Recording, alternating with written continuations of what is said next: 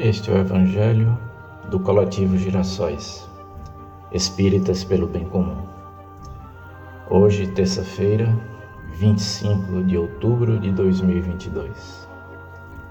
No dia de hoje, dedicamos as nossas vibrações ao longo de todo este Evangelho aos trabalhadores da última hora. Estamos estudando sequencialmente o Evangelho segundo o Espiritismo, hoje no capítulo 28, coletânea de preces espíritas, preces para si mesmo, para pedir a corrigenda de um defeito, os itens 18 e 19. Meus irmãos, o estudo desse capítulo não objetiva listarmos preces para que decoremos ou as tenhamos como alguma espécie de fórmula. Cada prece é acompanhada de um tópico que Kardec colocou o nome de prefácio, onde são tecidas algumas considerações sobre o tema da prece.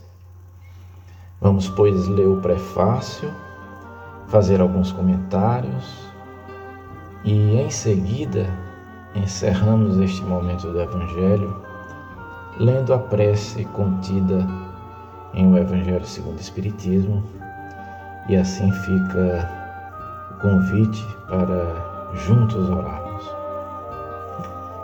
Vamos passar a leitura do item 18, que é o prefácio, preces para si mesmo, para pedir a corrigenda de um defeito.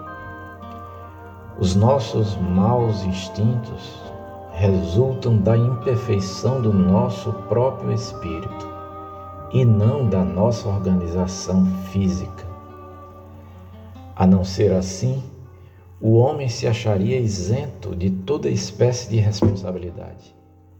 De nós depende a nossa melhoria, pois todo aquele que se acha no gozo de suas faculdades tem com relação a todas as coisas a liberdade de fazer ou de não fazer.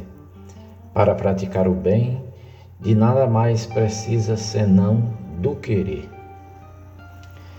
Bom, meus irmãos, o Espiritismo é sempre muito claro e direto ao afirmar que os nossos defeitos têm origem nas imperfeições do espírito.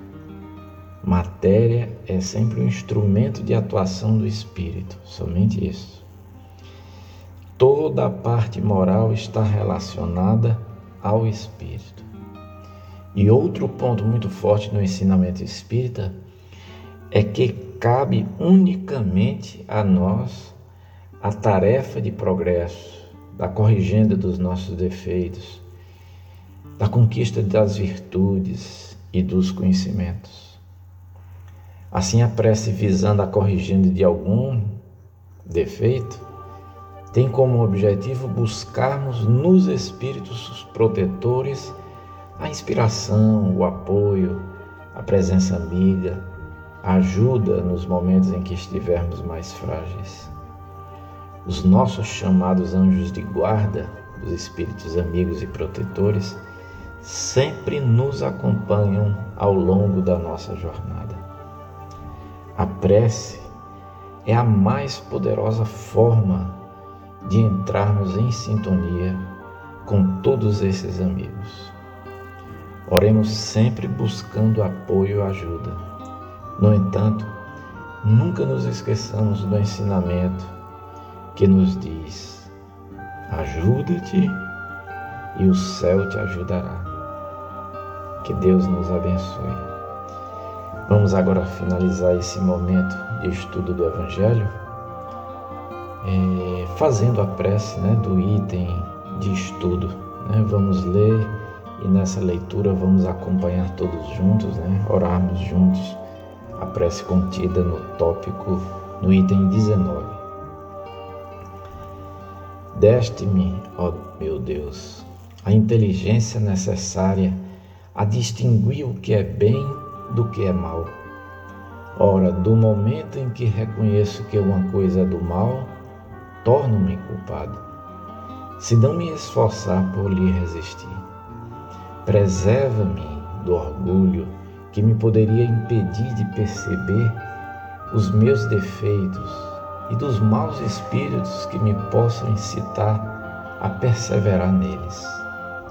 Entre as minhas imperfeições, reconheço que sou particularmente propenso a um dos nossos defeitos.